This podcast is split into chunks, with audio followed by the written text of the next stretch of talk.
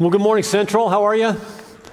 Awesome. It is great, great to see. If you're watching us online this morning, whether it's our Facebook Live page, our website, or if you're at the downtown campus with Pastor Bill and Anya, we are so glad you're joining us live stream this morning. God bless you guys. We're excited for what's happening in the Pettigrew Heights area. Thanks for joining us, and we hope that the Lord really speaks to you this morning. And all of you that are here live, take out your Bibles, if you would, and turn to the New Testament, to the book of Galatians, Paul's letter to the church, the churches in Galatia, chapter 3. Galatians chapter 3. We'll jump in there in just a moment as you're searching for. If you need a Bible, there's probably one in the seat back pocket in front of you, or if you're up front, maybe under the seat, you can find one. Uh, we're going to look at several scriptures. I'd love for you to read along with me as we go through uh, this teaching in, in Galatians. Now, Lord, we, we thank you this morning for the presence and power of the Holy Spirit. Holy Spirit, we need you. We need your encouragement. We need your strength. We need your healing. We need your deliverance. We need your guidance. We need your hope. Lord, we, we need you. We're desperate for you this morning. And, and as, we, as we open up the Bible this morning, Lord, and, and allow, uh, Lord, your word to, to, to come into our minds and hearts, we pray that you would bring it to life, Holy Spirit. Help us to understand it. Help us to understand the, the deep meaning of the scriptures that we're reading today and, and then to apply it in our lives in Jesus' name. Amen. Amen. My name's Jeff, and I'm a perfectionist. Do we have any recovering perfectionists among us? How do you know if you're a perfectionist? We, we believe that, that people only accept us if our lives are perfect. We got that way because people in our lives from whom we wanted to receive acceptance and affection only gave it to us if we performed well. And because, because we want to be accepted by people, we're always performing for them. If, if we have people over to our house for dinner, the meal has to be perfect, and the house has to be spotless. And it's really hard for us to relax because we're always wondering what are they thinking about our house and this meal and me? It's really difficult to relax. For, for perfectionists, if we have people over for dinner, there's no such thing as a pretty good cake. Okay? A picture's going to go up in just a second. I, I would never serve that to my guests because it's not perfect. I would go to Hy-Vee if my cake turned out like that and buy a perfect cake. And I would serve my guests that. And, and we perfectionists, we are jealous of non perfectionists who serve that cake to their guests. Who serve that cake and say, it didn't turn out like I wanted, but it probably tastes good. We wish we could be like that. When, when people stop by our house unexpectedly and, and, and there's clutter and there's mess, when they sit down, we start cleaning up. We start picking up because we don't want them to see an untidy place that's less than perfect. And again, we're jealous of that person, that non perfectionist, that when the friend stops by unexpectedly and there's some mess, they're comfortable with mess. And they sit down and they just start talking and they're not worried about how their house looks. For perfectionists, there's no real middle ground. It's either success, perfection, or failure. Not much in between. Which is why I never, for the most part, hardly ever, watch one of my sermons that I've preached on video because I know it's not perfect. And, and the thought of sitting down and watching myself do something where there's mistakes, where, where I'm, I'm, I'm, I'm hearing myself say things that I, I wish I would have said that differently, that's failure. And, and I don't want to confront failure. And my feeling is if that, if that sermon isn't perfect, people, people won't accept me. And so I, am always, as a perfectionist, trying to, to perform for people.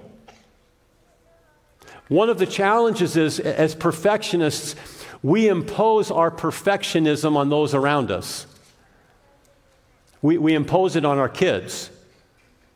We, we, we require that they perform well. And if they don't perform well, we withhold our acceptance and or our affection toward them.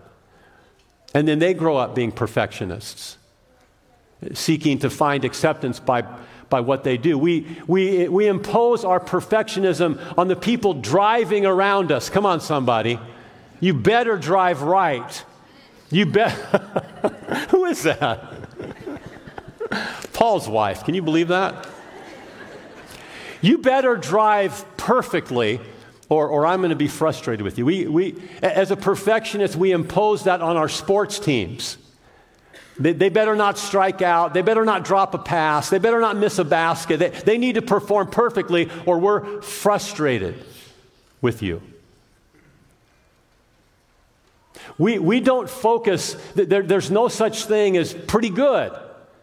Wow, you know, Jeff, that was a pretty good training run. If it wasn't perfect, the, the small mistakes become giant failures in our lives. Here's the real challenge perfectionists, we bring that attitude and that spirit and that perception into our relationship with God. And so we work really hard to be accepted by God. We, we work really hard to find approval and affection from the Father. Our life kind of becomes this, this performance trap. It becomes a performance trap not only with God, but with people. Some of you struggle with perfectionism to one degree or another. Galatians chapter 3. Last, this series is called Free. Because we think this book, this letter to, to, the Galatians, talks about freedom in Christ. And, and Paul's intention is for us not only to be free, but to stay free. Amen? To live in freedom. And he wants to help us. And last week we talked about, about being free from legalism. And today we're going to talk about living free from perfectionism. Galatians chapter 3, we're going to begin reading in verse 1. And by the way, if you did not receive communion elements on the way in, we are going to be receiving communion at the end. And so if you want to anytime just make your way to the back or have someone go for you, just even if you don't know them, if they're on the end, just hey, go get me some communion. That, they'll probably do that for you. we'll, we'll take that at the end. Verse 1. O foolish Galatians, who has cast an evil spell on you, bewitched you, deceived you?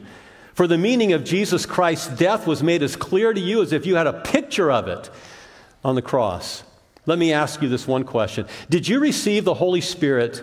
Did you get saved by obeying the law of Moses? Of course not.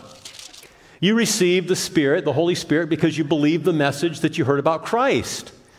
How foolish can you be? After starting your new lives in the Holy Spirit, why are you now trying to become perfect by your own human effort? Have you experienced so much for nothing? Surely it wasn't in vain, was it, that I preached this message to you?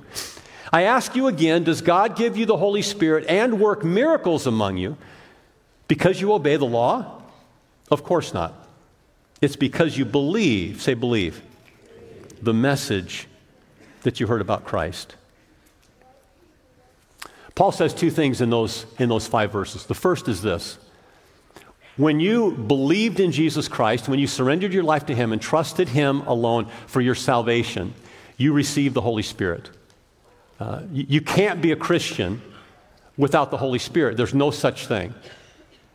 And so, anyone that doesn't have an evidence of the Holy Spirit's presence in their life isn't saved. There has to be an element of the, the presence. Paul says, Did you receive the Holy Spirit? By obeying the law, he means, did you get saved? Because it's the same thing. Getting saved, being justified by faith, being made right with God, the, the, the, the direct result of that is that God gives you his Holy Spirit. And so, if you, if you don't have the Holy Spirit, you are not in a right relationship with God, nor, nor is anyone else. He says a second thing. He says, does, does God who works miracles among you do it by obeying the law? The word for miracles there is works of power. In other words, since you came to Christ and God is continually showing you his power, working powerfully in your life, how is he doing that? By obeying the law or by the work of the Holy Spirit? It's by the work of the Spirit. So, the continued growth, the continued power, the continued miraculous working and transformation of God in your life is a direct result of the indwelling Holy Spirit who works by grace. Not because you're keeping the law and being perfect, He works because you're surrendering to Him. Verse 6. In the same way, Abraham believed God. Now, he's taking us way back in the Old Testament. And God counted him as righteous, or reckoned him, or considered him righteous because of his faith. The real children of Abraham, then, are those who put their faith in God. What's more, the scriptures looked forward to this time when God would make the Gentiles right in his sight because of their faith. God proclaimed this good news to Abraham long ago when he said, All the nations will be blessed through you. So all who put their faith in Christ share the same blessing Abraham received because of faith. Now, why does Paul take us back to Abraham? Because Abraham lived before the law. Abraham lived 430 years before God gave Moses the law. In other words, before there was a law to obey, this principle of justification by faith and not by works was already in play. It was in play with Abraham 430 years before the law even existed. So, so that we would know that Abraham believed God, Abraham had faith in God, and God credited him as righteous. And he does the same with us, not by works of the law. The law came later. The law simply came to, to show us how to live. The law simply came to, to show us that we were sinners and need grace. The second thing is that we learn in those, in those four verses is this, this good news that, that Abraham knew about, it's for everybody. It's for all the nations. God preached the gospel beforehand to Abraham, saying, Through you, all the nations of the earth will be blessed.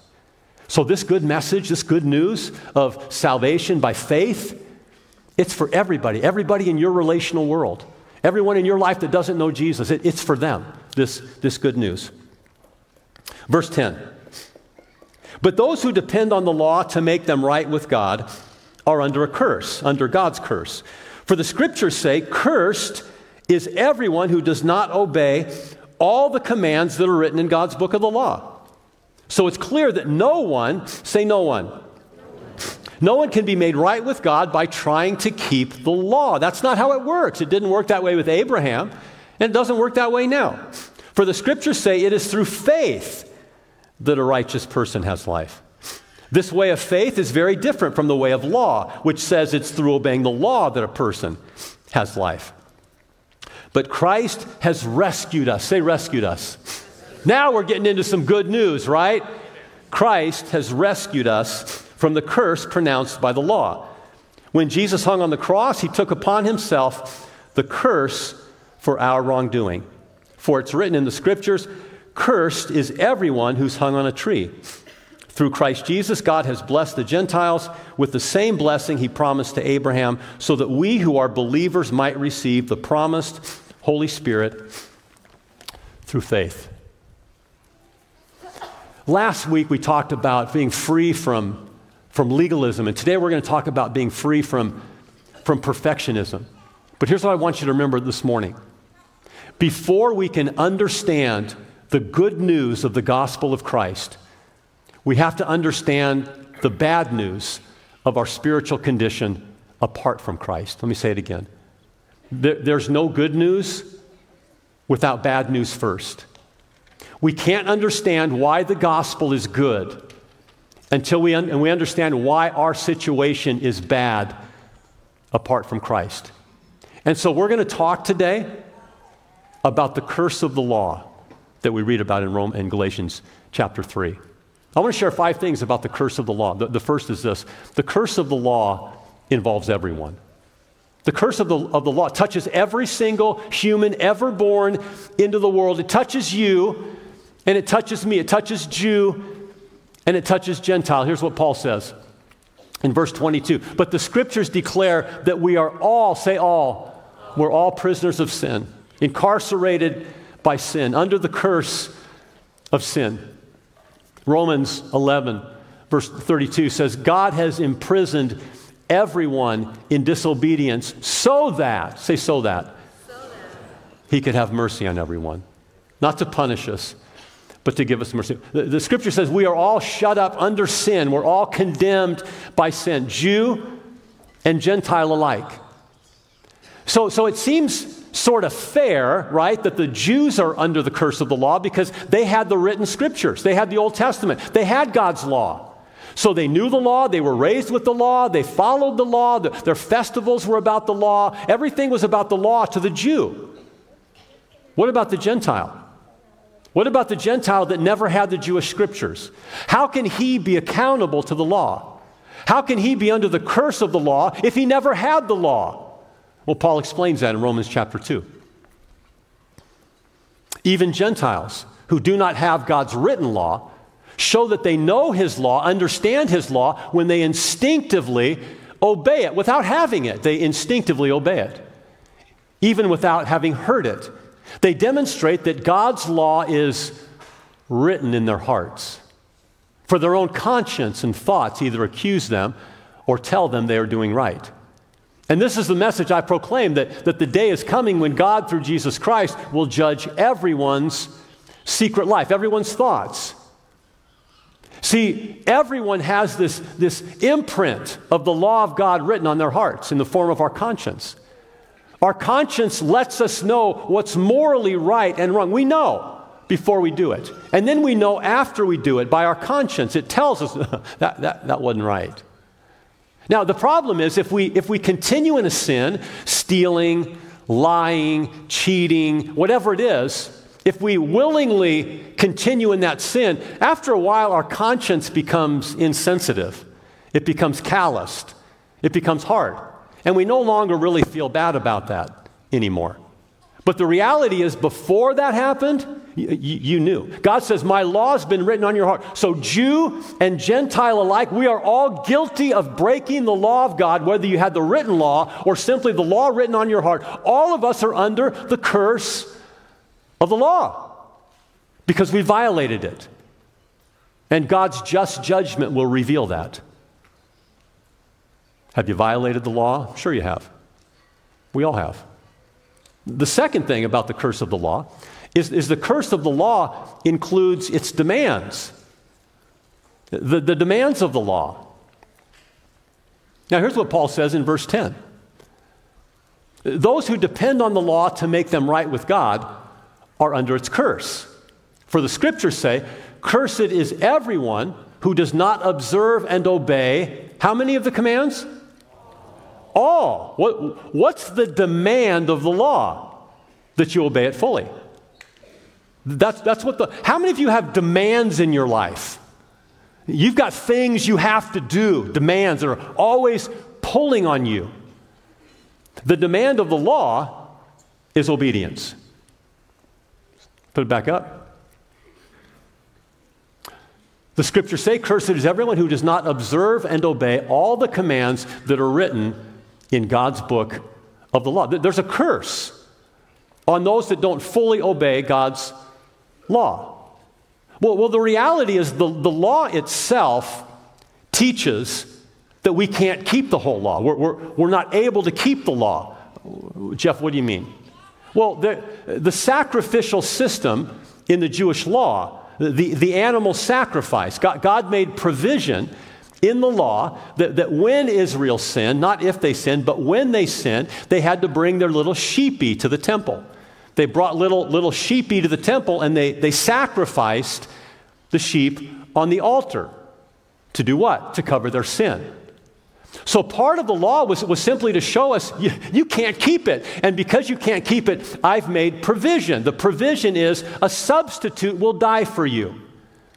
A substitute will give its life for you. And, and the, the, the, animals that were sacrificed in the Old Testament never fully and completely forgave sin. It just sort of put a band aid on it until Jesus came. It was simply to get the Jews to look forward and say, oh, a lamb is coming, a perfect lamb is coming who's going to be sacrificed for us that will forgive our sins and give us life. That's the Messiah. So the Jews were looking forward to this, this lamb that was going to come. In the law itself, they, they, they recognized that we can't, we can't fully keep this. And in a sense, they understood that, that, that justification or acceptance with God is not based on our ability to keep the law, but our ability to believe in the one who would come. Amen?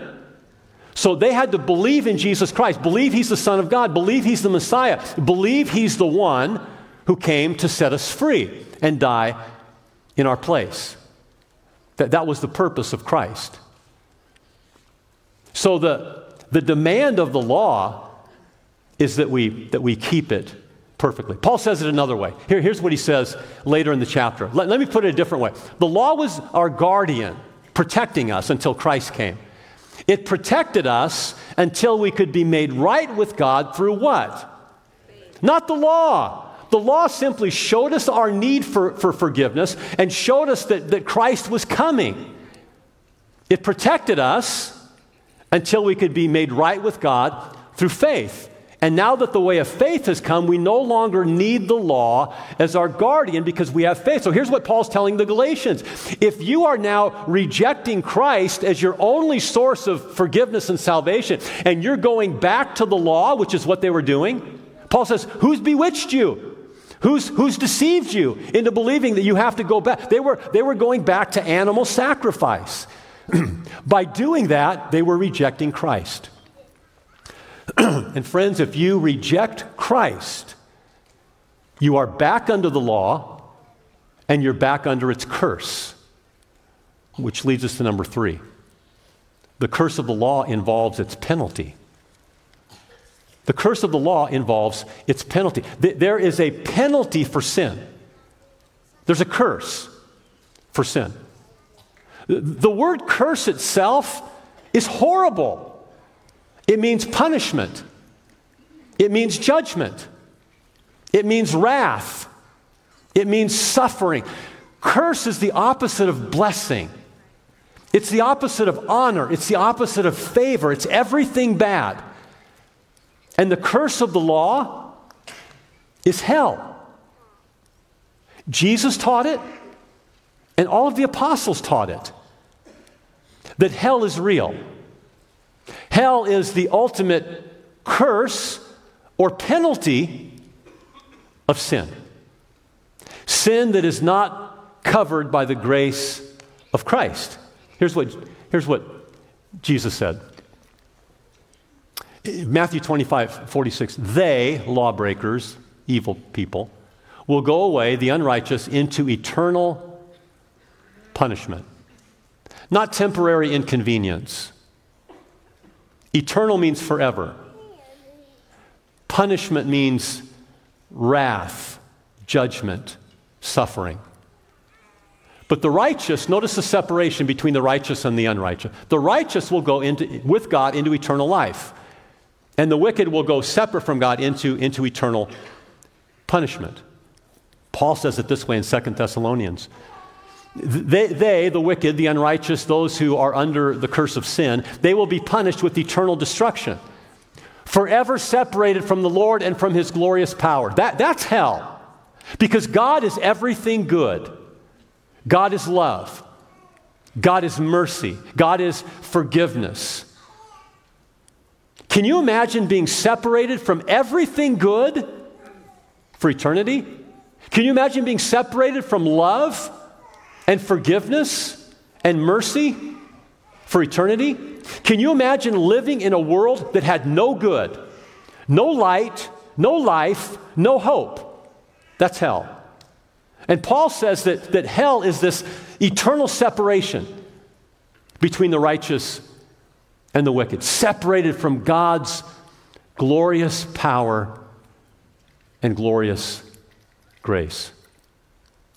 John, in his letter, his, in Revelation, in chapter 20, says this The sea gave up the dead, those that had died, which were in it. And, and death and Hades or hell gave up the dead which were in them. Those, in other words, those that were alive at the return of Christ and those that had already died, they're all sort of spit onto the shore of God's judgment seat. And they were judged, every one of them according to their deeds. Then death and hell were thrown into the lake of fire, permanently shifted. This, this is the second death. It's spiritual death. It's not physical death. We'll all die physically. But this is spiritual death, the lake of fire. And if anyone's name was not found written in the book of life, he was thrown into the lake of fire. If, if there wasn't a penalty for sin, then why do we need a Savior?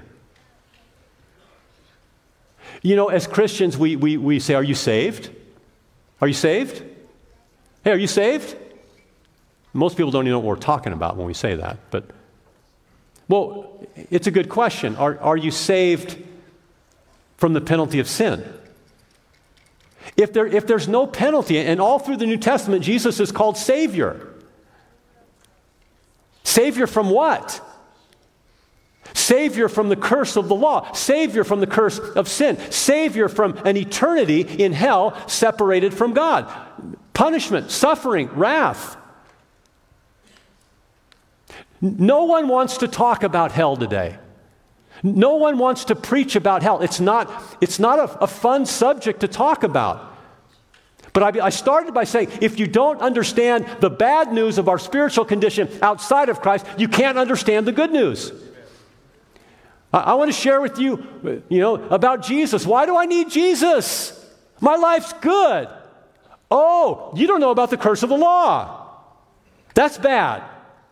Let, let me tell you about what you need to be saved from. Jesus taught about it, the apostles taught about it, and we ought to be talking about it because it's a reality. There is, there is an actual penalty to your rebellion against God. And, and people, they, they, they, either don't believe that hell exists, either they don't believe in an afterlife, they, they don't believe in, in, in heaven and hell. Maybe they believe in heaven, everybody goes to heaven, but, but they don't believe in hell. Or maybe they don't believe that, that, that a God who's supposed to be loving and good could ever send people that he created to hell. And those are good questions. And the good answer is this God never has and never will send one person to hell. We send ourselves. We choose. We choose to reject the salvation, the, the gift of grace, the escape from hell that, that Christ offered us on the cross. He gave his life. We, we choose. And, and essentially, at the end of the day, God says to us grudgingly, I'll give you what you want. What is it that they want? They want independence from God. They don't want God telling them what to do.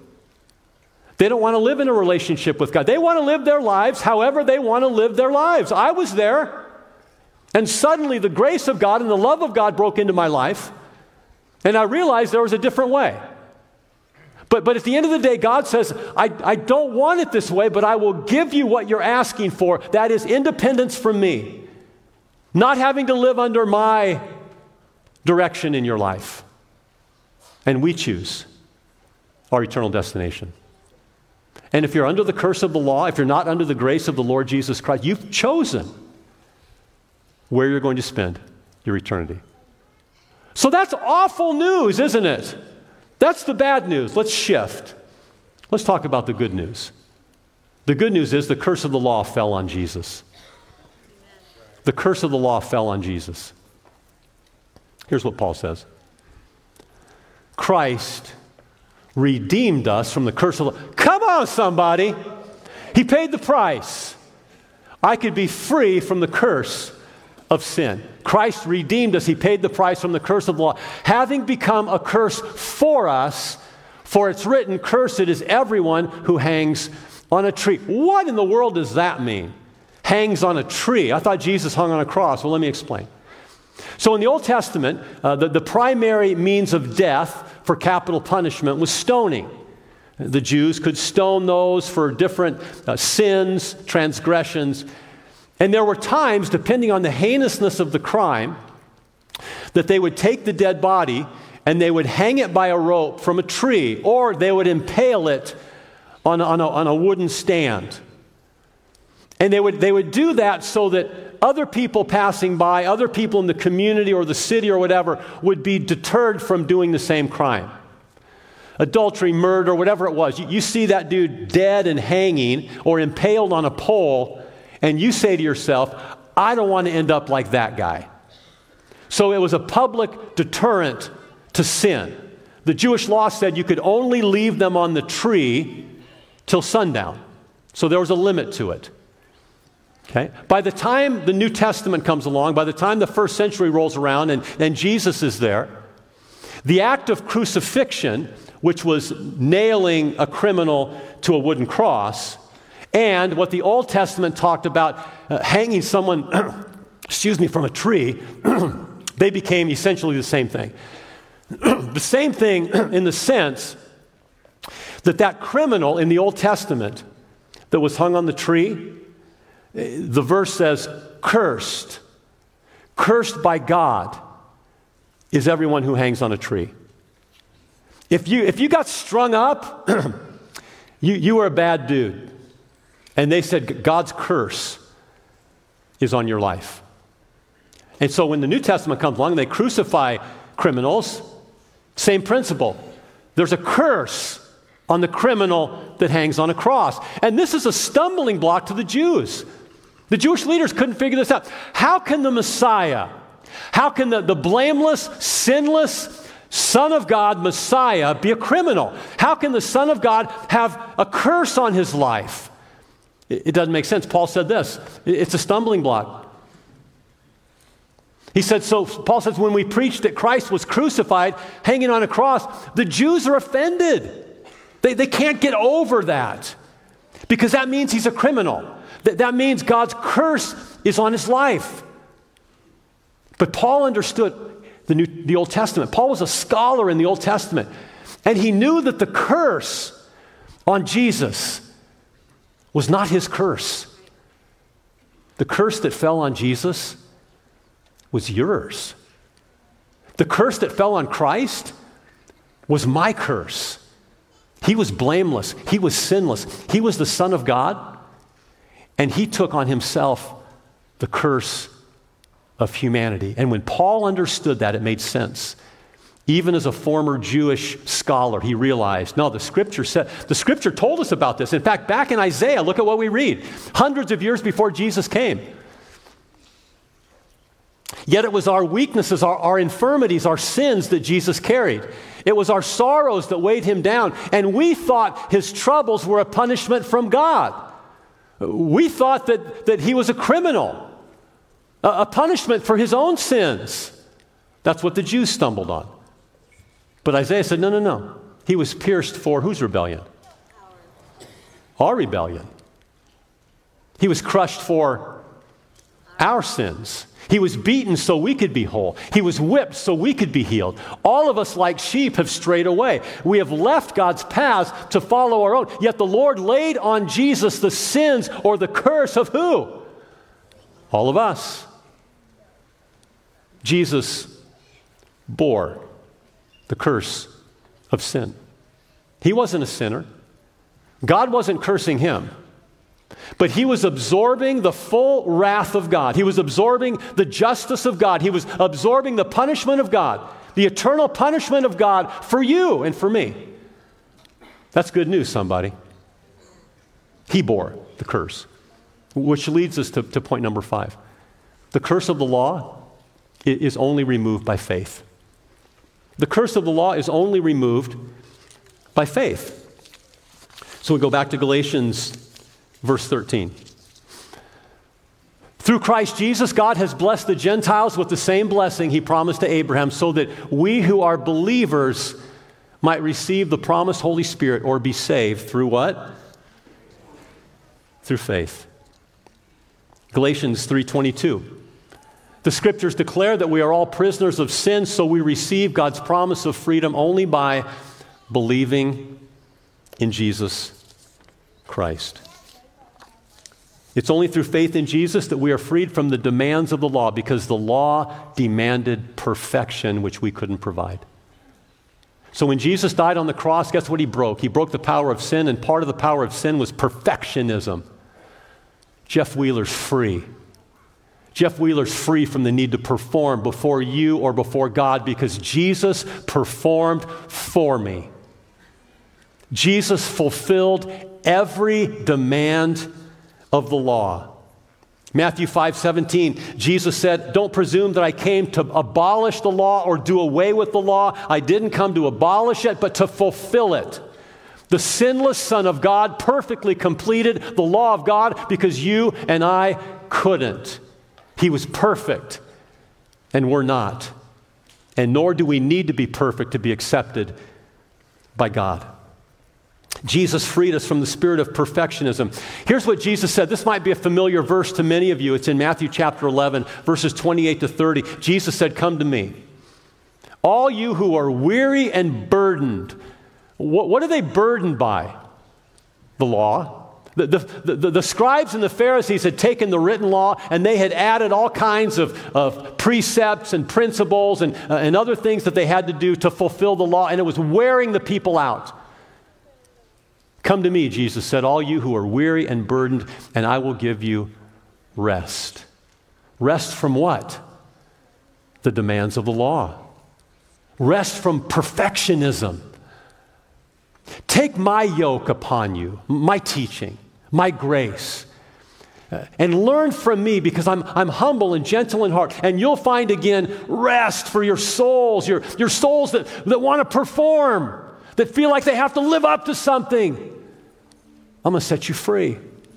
My yoke is easy, and my burden is light. That, friends, is good news. Come to me. All you that think you have to perform to be accepted. All of you that are weighed down with the burdens of the law. You feel like a failure all the time. You're filled with shame all the time. Come to me.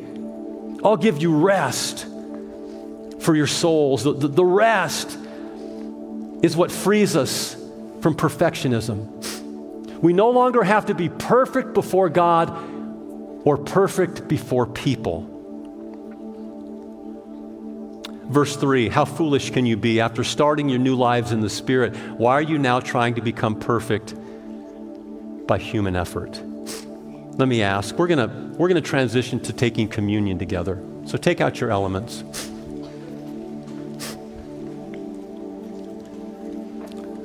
Can, can I ask you honestly this morning is your life under grace because you trust Christ, or is it still under the curse of the law? If you don't know Christ, I'm inviting you now to surrender to Him. You'll, you'll, never, you can't live up to the law. That's why they had animal sacrifice, so they'd know I can't do this. I need Jesus. And if you need Jesus this morning, let's take a moment and pray. And just say in your heart, Jesus, I admit that I'm a sinner. I admit that I've broken your law. I, I admit that I'm separated from you because of my sin, but I also believe, Jesus, that you are the lamb sacrificed for my forgiveness. I ask you to forgive all of the sin I've ever committed, Lord. And, and like the scriptures this morning said, I want the Holy Spirit so that I know that I'm saved. Give me the Holy Spirit in this moment, Lord. Let me experience grace and mercy in Jesus' name. Amen. And for those of you that know the Lord this morning, can you accept His grace for every sin you've ever committed? Up to this point in time, can, can you receive the forgiveness of God? Can, can you accept the fact that, that He's released you from the demands of the law and from the penalty of the law? What, if, what if we didn't have to perform anymore for God or for other people. What, what if we could really just rest in grace? As we approach communion, Jesus fulfilled the demands of the law because we couldn't. He took the penalty of sin on himself and he frees us from the curse of the law. So, my question this morning is twofold. Let's open up the, the side with the bread. Will you accept the fact that by faith, Christ in his body, when he hung on the cross, took your sin? He bore the curse that he didn't deserve so that you could be free. Take the bread.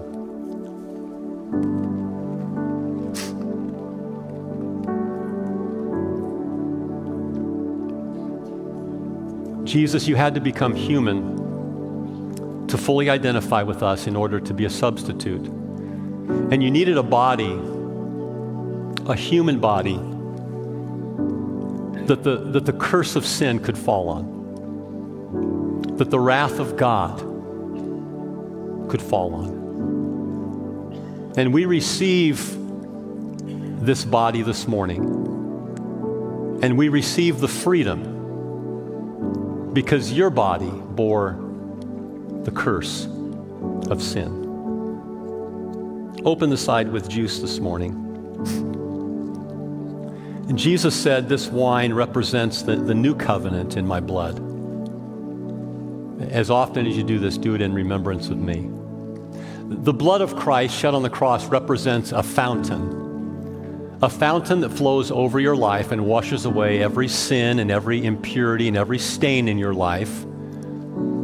It washes away the curse, it washes away the penalty, it, it washes away the impurity of life so that you can have a pure relationship with God. Can you receive that this morning? The, the grace of Christ to wash away every sin. Let's partake of the juice.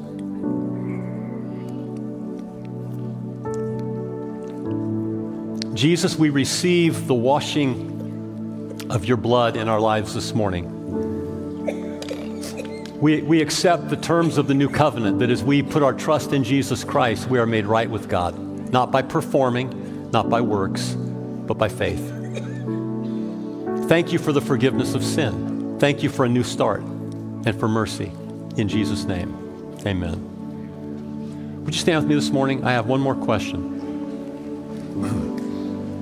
If you are a Christ follower and you just shared in communion, you commemorating the work of the cross, and you accepted the fact that Jesus bore the curse of sin and the penalty of sin and the demands of the law, so you don't have to. And if you believe that the blood of Christ, like a fountain, just washed over your life and you are clean and new and sinless before Him and blameless, as the scripture says. And if you are forgiven by God because you've received His grace and you feel great about receiving His grace, here's my question can you extend that same grace to other people?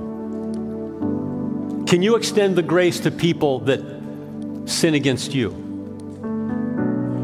As you so readily receive it, and we need it, are you as willing to give it? Jesus said, As, as I've forgiven you, you got to forgive others. Let's be a grace filled community. A people that not only experience the grace of Christ, but offer the grace of Christ. Go in the forgiveness and grace and mercy and curse free life that you have in Christ. Let the spirit of perfectionism be broken off of your minds and hearts and walk in freedom. God bless you.